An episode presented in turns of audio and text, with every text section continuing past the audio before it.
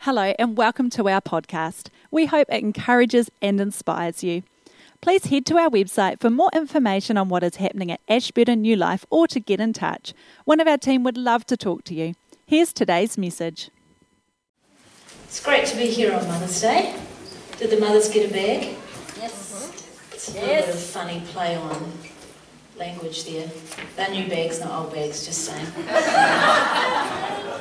I have a, yeah, I just like kind of words, which is, I'm actually going to be speaking this morning on the power of language. Um, and when I was preparing for the message, I thought, oh yeah, it's Mother's Day, so I need to think about um, some fun facts or something interesting about Mother's Day. And so this is what kind of the first thing on my Google search that came up. Um, the African black eagle typically will lay two eggs. After they hatch, the mother will feed just one of the chicks. The other chick is usually pecked to death by the other chick while the mother looks on. Happy Mother's Day. the mother who gives birth to the largest baby on earth is a mother elephant after enduring 22. 22 months of pregnancy. She gives birth to a blind 90 kg calf. Welcome to Mother's Day. A mother koala will feed her baby her own feces. Baby koalas, or joeys, haven't developed the intestinal bacteria that help detoxify the highly poisonous eucalyptus leaves, which are a koala's main diet. Gross. Here's a good one. Polar bear mums put on around 180 kgs during their pregnancy. Oh, who's done that? if the mother does, if she does not double, here, anyone pregnant, if, if the mother does not double her weight, her body will simply reabsorb the fetus. Yeah. Interesting facts. Mother's Day is second after Christmas for the most popular day for buying flowers. And also in New Zealand, we spend $265 million on gifts on Mother's Day. I can't wait to go home and see You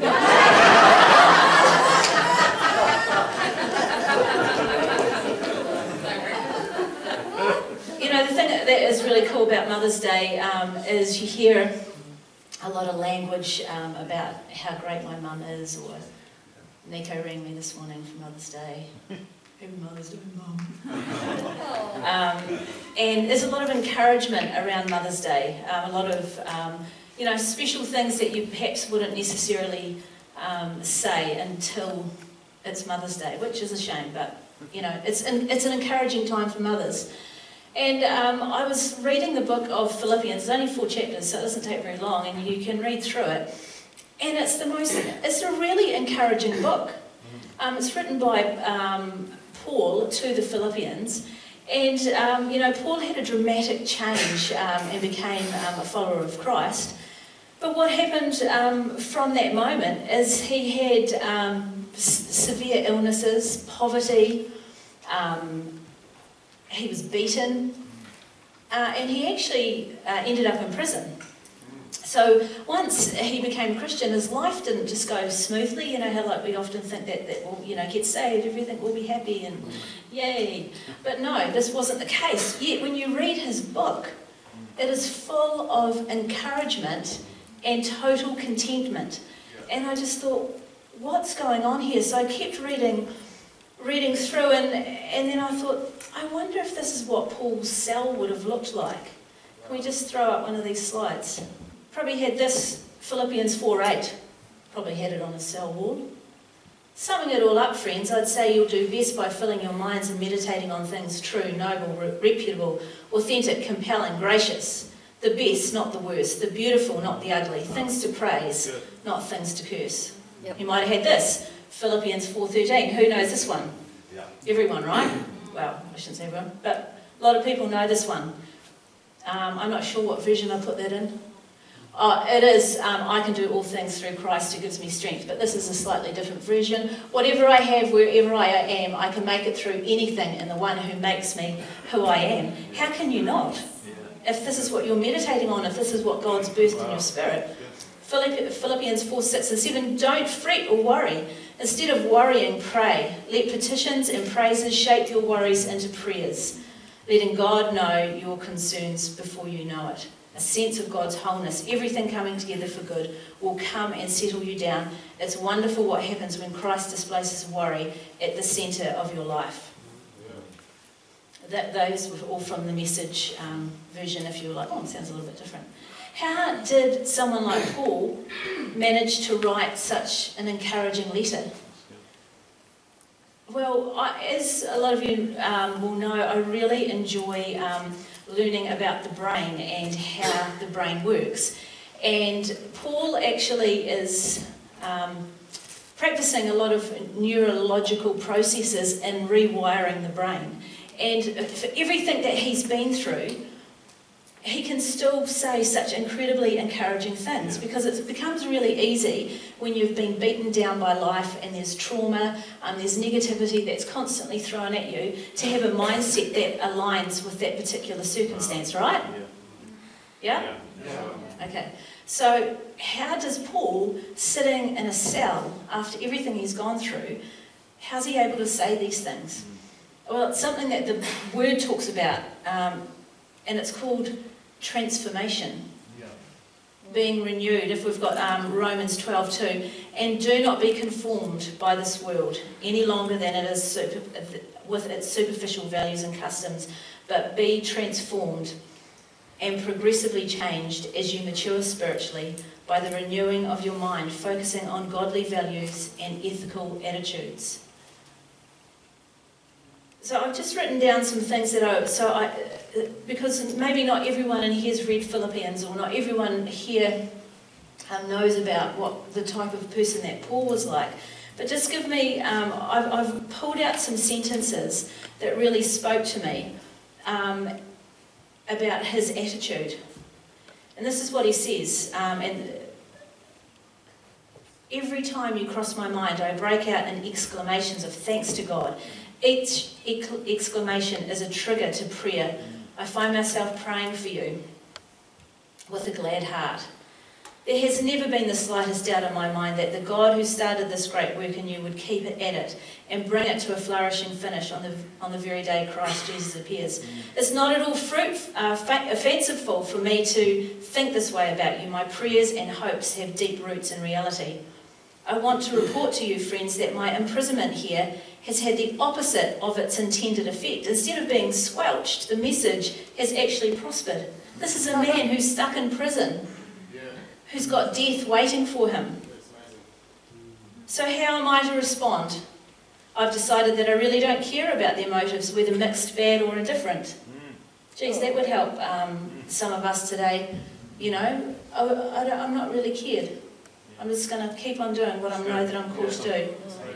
As long as I'm alive in this body, there is good work for me to do. If I had a choice right now, I hardly know which I'd choose. Hard choice. He's talking about life or death here. To live as Christ, but to die as gain. Do everything readily and cheerfully. Steer clear of barking dogs, those religious busybodies. And he says, summing it all up, friends, I'd say you'll do best by filling your minds and meditating on things true noble, reputable, authentic, compelling, gracious, the best, not the worst, the beautiful, not the ugly, yeah. things to praise, not things to curse. This is um, a man that had to test his heart. And he had to test his heart by using his head really wisely. And I think that until we know how to use our head wisely, we get buffeted around by the effects of language because of not because of what people have said to us, but because how it's processed. Yeah. Photographer in our brain. Take good photos next. I was thinking this morning in worship because obviously I knew I was bringing this word, and um, I was thinking, wow, all those songs, your goodness is running after me. Um, now I've just gone blank, you know. Your uh, sometimes, uh, yeah, this is my testimony from death to life. Grace rewrote my story. I'll testify. You know, sometimes you come to church and you, and you don't um, you don't feel like singing those things because right in this particular circumstance, in this moment, this is not your reality. It's not how you feel. And so then those, those feelings impact your choices on whether you'll sing them or not. And then if you, and it, that can be really hard Um, and then with, if you can't sing them, your, your brain doesn't process the words and you don't get the full release of what those words are actually doing. Yes, we're here to praise God, but God is so amazing. He goes, Yes, I know that you're here praising me, but at the same time, I'm going to release freedom over you in Jesus' name. Yes. Uh, Kathy King writes in her book Transform, Transforming the Thinking Realm is enabled by the change of perceptions, self talk, language, and core beliefs. It enables people to make wise choices, which impacts on behaviour and provides pathways for healthy relationships. Rewriting the script and changing behaviour are key components of emotional and spiritual health. So while we're Christians, it's really important to have spiritual health. That we um, read the Word. You know, we can we can um, we can practice those things because they seem relatively easy. Okay, I've got to pray. I've got to read the Word. Um, I, I, come to church. I need to fellowship. I, I need to. Well, what Paul says. You know, think on those things that are, are good and, and noble and gracious. But what does it mean to be emotionally healthy? How do I do that? Well, the Word talks about it, but sometimes we just need a little bit of a unpicker to help us find it. Because this is what Paul says, exactly the same as Kathy. I'd say you'll do best by filling your minds and meditating on things true, noble, reputable, authentic, compelling, and gracious. The best, not the worst. The beautiful, not the ugly. Things to praise, not things to curse. Who knows an encourager? Who, who knows someone who just encourages? How good are they to be around? That's not my natural tendency. Um, I have a gift of perception, which can have a slight negative lean towards it, which can be quite frustrating. So, so I have to be really careful um, to, to look for the good things. And that can be um, a challenge for me. So if we look at Kathy's um, little paragraph here, transforming the thinking realm is enabled by change of perception. So, the change of perception. Have you ever perceived someone wrongly? Eesh. Um, an example was for me. Um, someone, I didn't even know I'd done this, um, but I was worship leading one morning and I only had a very small gap and I had to race to the bathroom um, before I needed to be back on stage and someone said hello to me, and I still haven't seen them or heard them say hello. And I was so focused on what I was doing in, in the morning and uh, worship leading and thinking about songs and things like that. Um, I came back to the bathroom, came back, did, you know, did everything that was fine. And then about three or four months later, this person came up to me and she said, um, I just need you to know that um, one morning this is what happened and you totally ignored me. And I was like, I did, because I didn't even see you. I had no idea. And she said from that time, she'd always thought that I was quite um, aloof and rude. Um, and so her perception, because of that situation, um, had, cha- had changed her. But I'm so grateful that she had the courage to come and talk to me and say, Did you know this happened?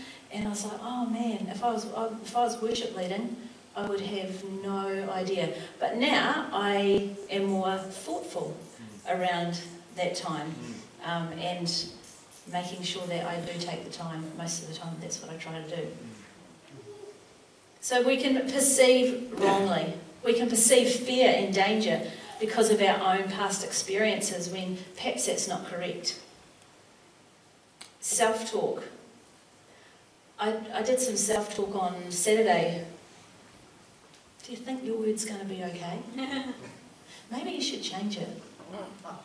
I don't think this is probably the best thing to do. Um, you should have probably spent some more time reading. Who's had self-talk? if you, you, everyone has, it's actually just something, so everyone has self-talk. What's that, love? Every preacher. Oh, yeah, everyone has self-talk. I'll tell you a little bit about that. But the, the interesting thing is, um, is it's always slanted negatively. So when I caught that, which is really important skill to practice, is when you catch your self-talk, um, I thought, oh, you rascal. And I changed it. And I said, tomorrow you're going to be amazing. And, um, if, and for a Kiwi who um, not really keen on, um, you know, is too worried about pride and, um, you know, inflating one's ego, it can be quite challenging. So I was like, you're going to be amazing tomorrow. God has placed this word on your heart for this very reason. And um, you and I was thinking of all these things, and by the time I got in the car to go home, I was like, yeah, I'm going to be great. but if you don't keep practicing that, the, the little wormwood keep sneaking back in. And suddenly you're feeling this big again, wondering why you should even be speaking on stage. Language. Transforming the thinking realm is enabled by the change of perception, self talk, language. I got taught about five or six years ago about language and um, how important language is in any situation. So I'm quite, I listen to people's language. It's part of my other job that I do. So I listen really careful to carefully to language because it, um, it opens up and expresses a lot about the person that you're listening to. And um, it's also, um, often we can catastrophize or make things a lot worse than what they actually are. So, like, he always does that. And my favourite thing to say to one of my kids is, always? Does he always do that? Well, no, not always. It's just too hard. It's too hard. I can't do it. It's impossible. No, that is absolutely impossible. Now, I come from a family um, that likes to exaggerate on one side of my family, not yours, Mum, um, the other side. And so it's great when they're telling you that you're awesome because you're just amazing and you're just so wonderful and you can do anything, and that's great. But at the same time, when you've got um, negativity yeah. that's building in your brain, um, it, it can also overinflate who you are which is not a, a great one. And also, uh, then it becomes, oh, that's just too hard, it's just too much. To do is change those words yeah. and say, this is difficult.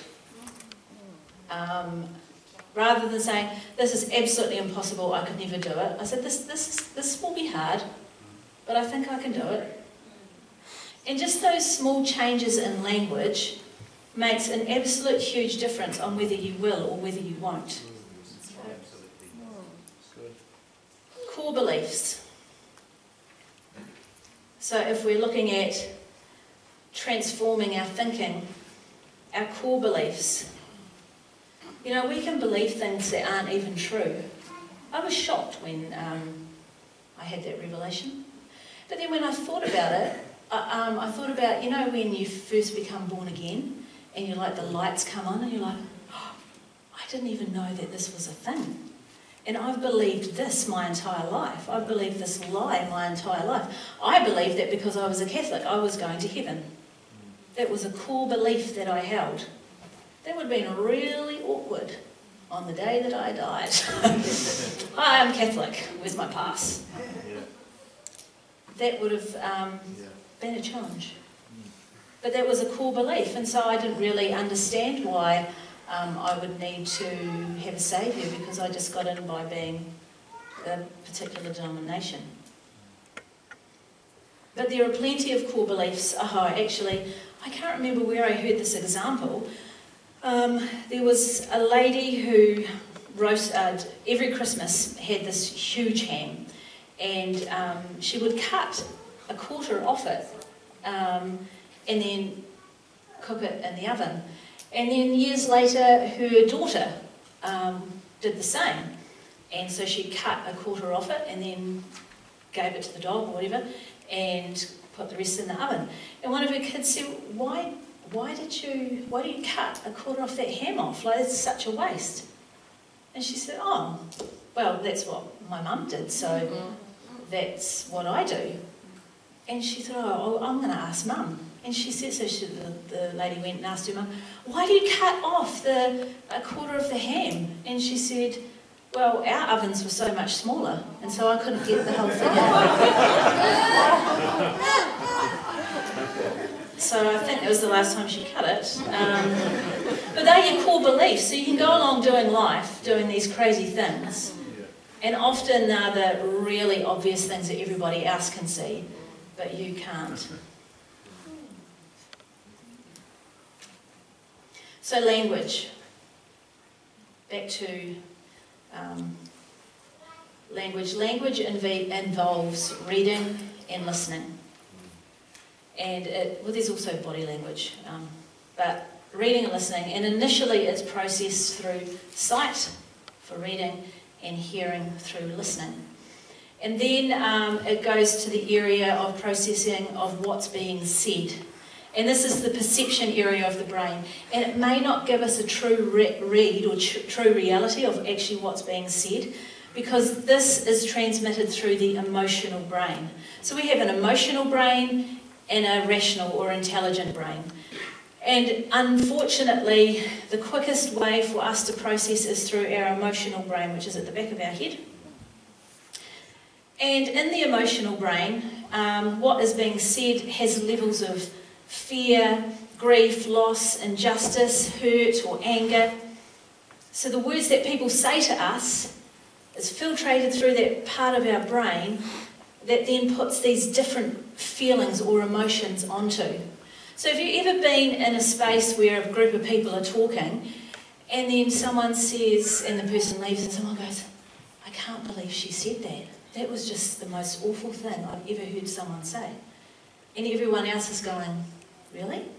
I didn't hear anything awful. Have you ever experienced that? So, that is because of the circumstance, the situation, the layers of fear or trauma that that particular person's emotional brain has layered onto the words that were spoken. And so, what we want to do is just say, oh, that's not a very nice person, but rather look into ourselves and say, what's been going on in me?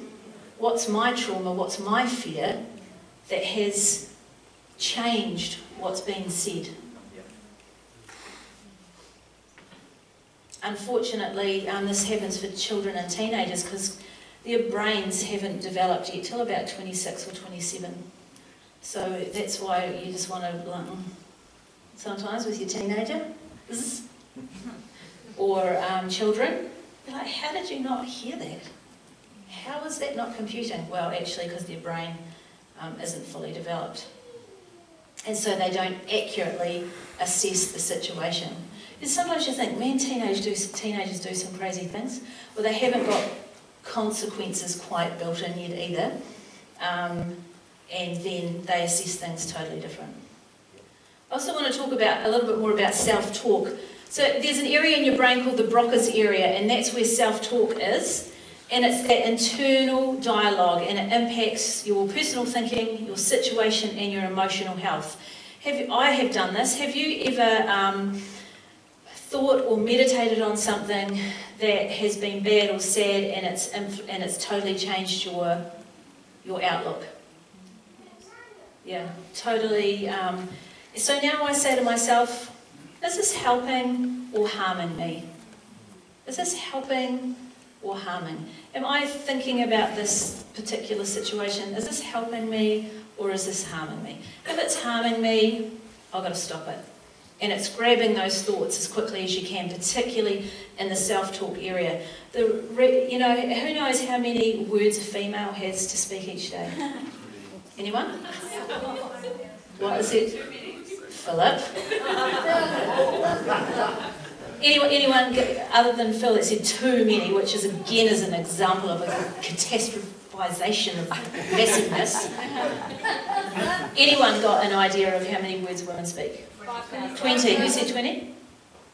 Someone said 20. I think they did. 23,000. Oh, 23. Oh, your wife must have an extra three. But yeah, she must be above average. So yeah, 20.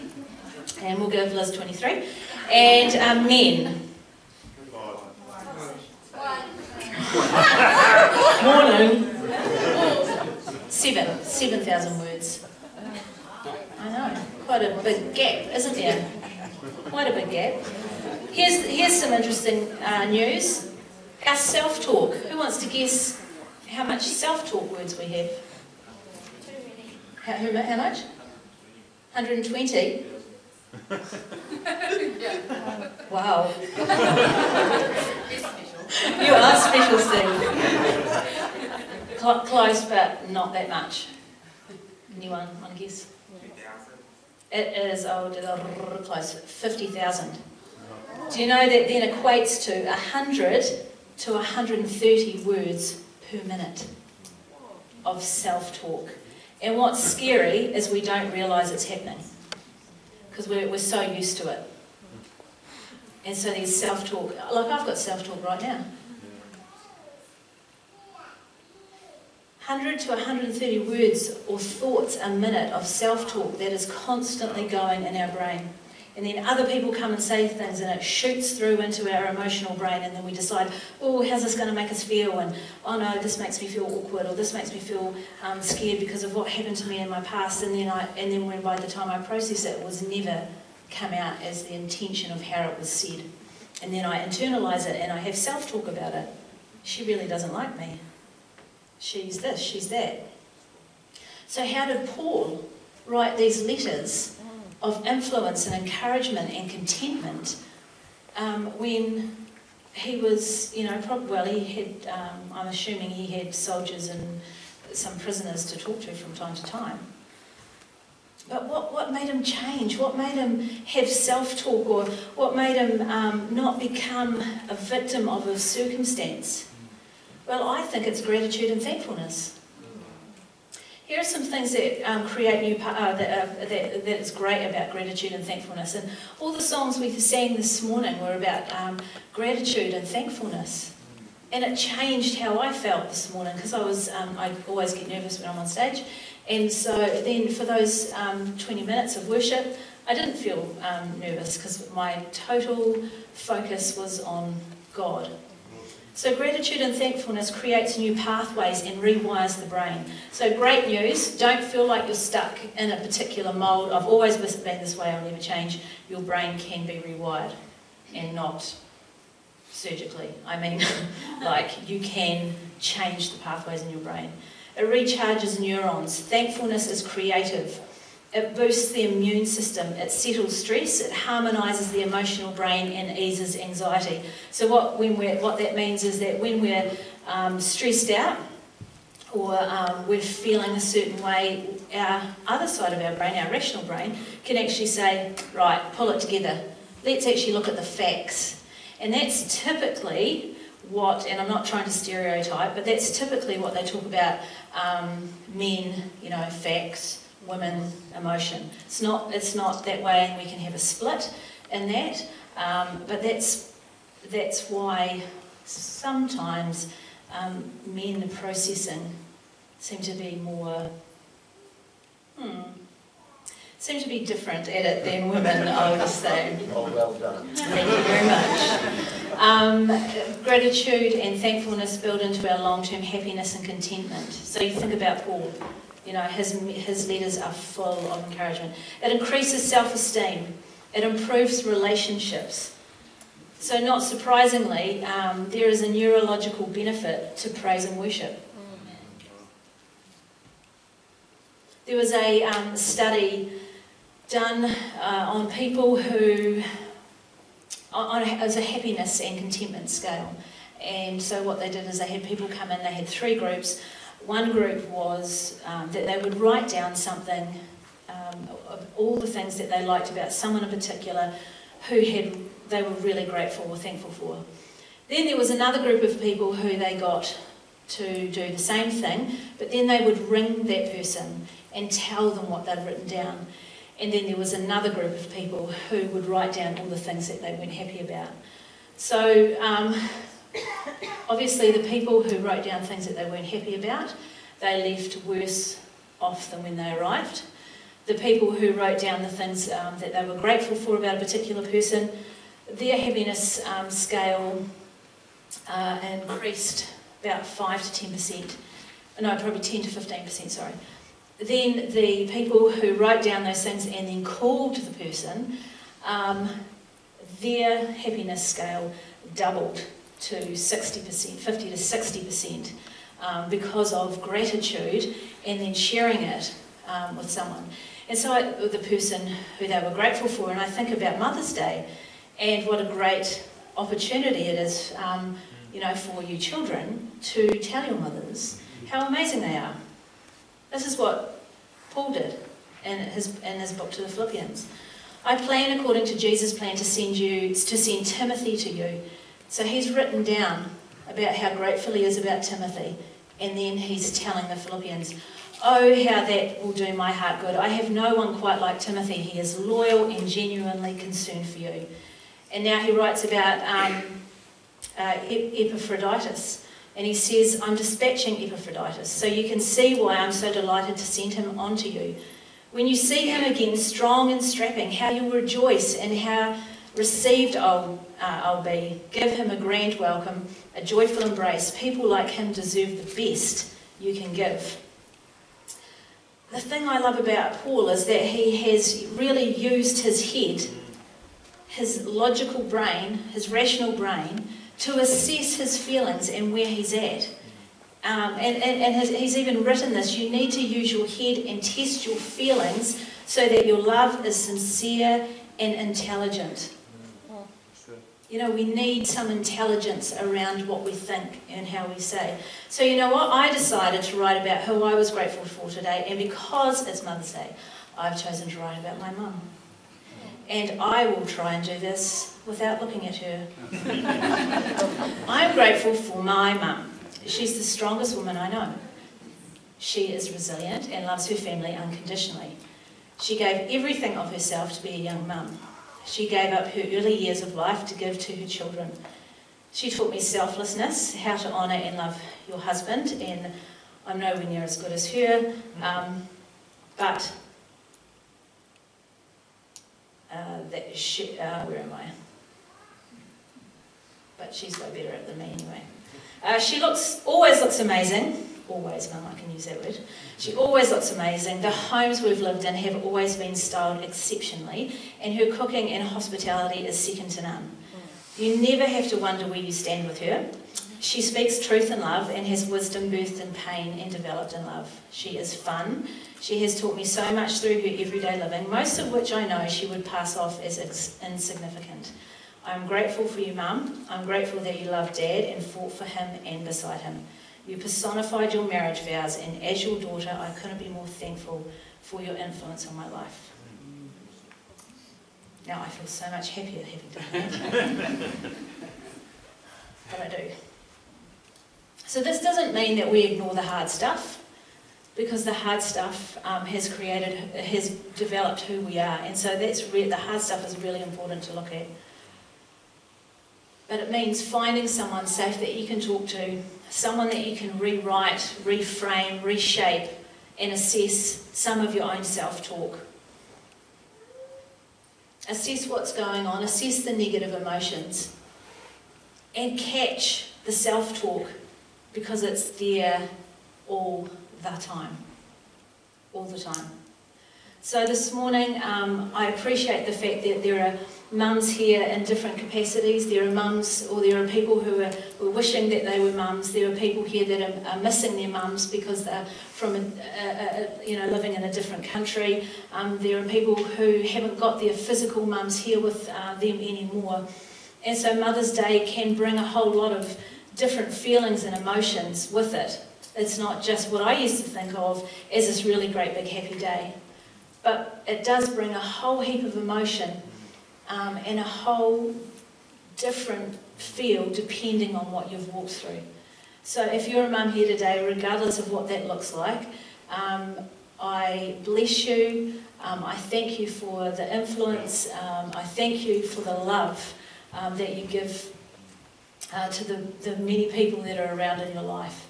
Um, and I just want to encourage you again in what Paul said.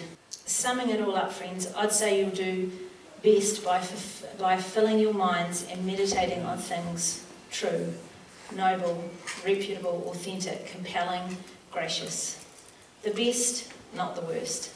The beautiful, not the ugly. Things to praise, not things to curse. Amen.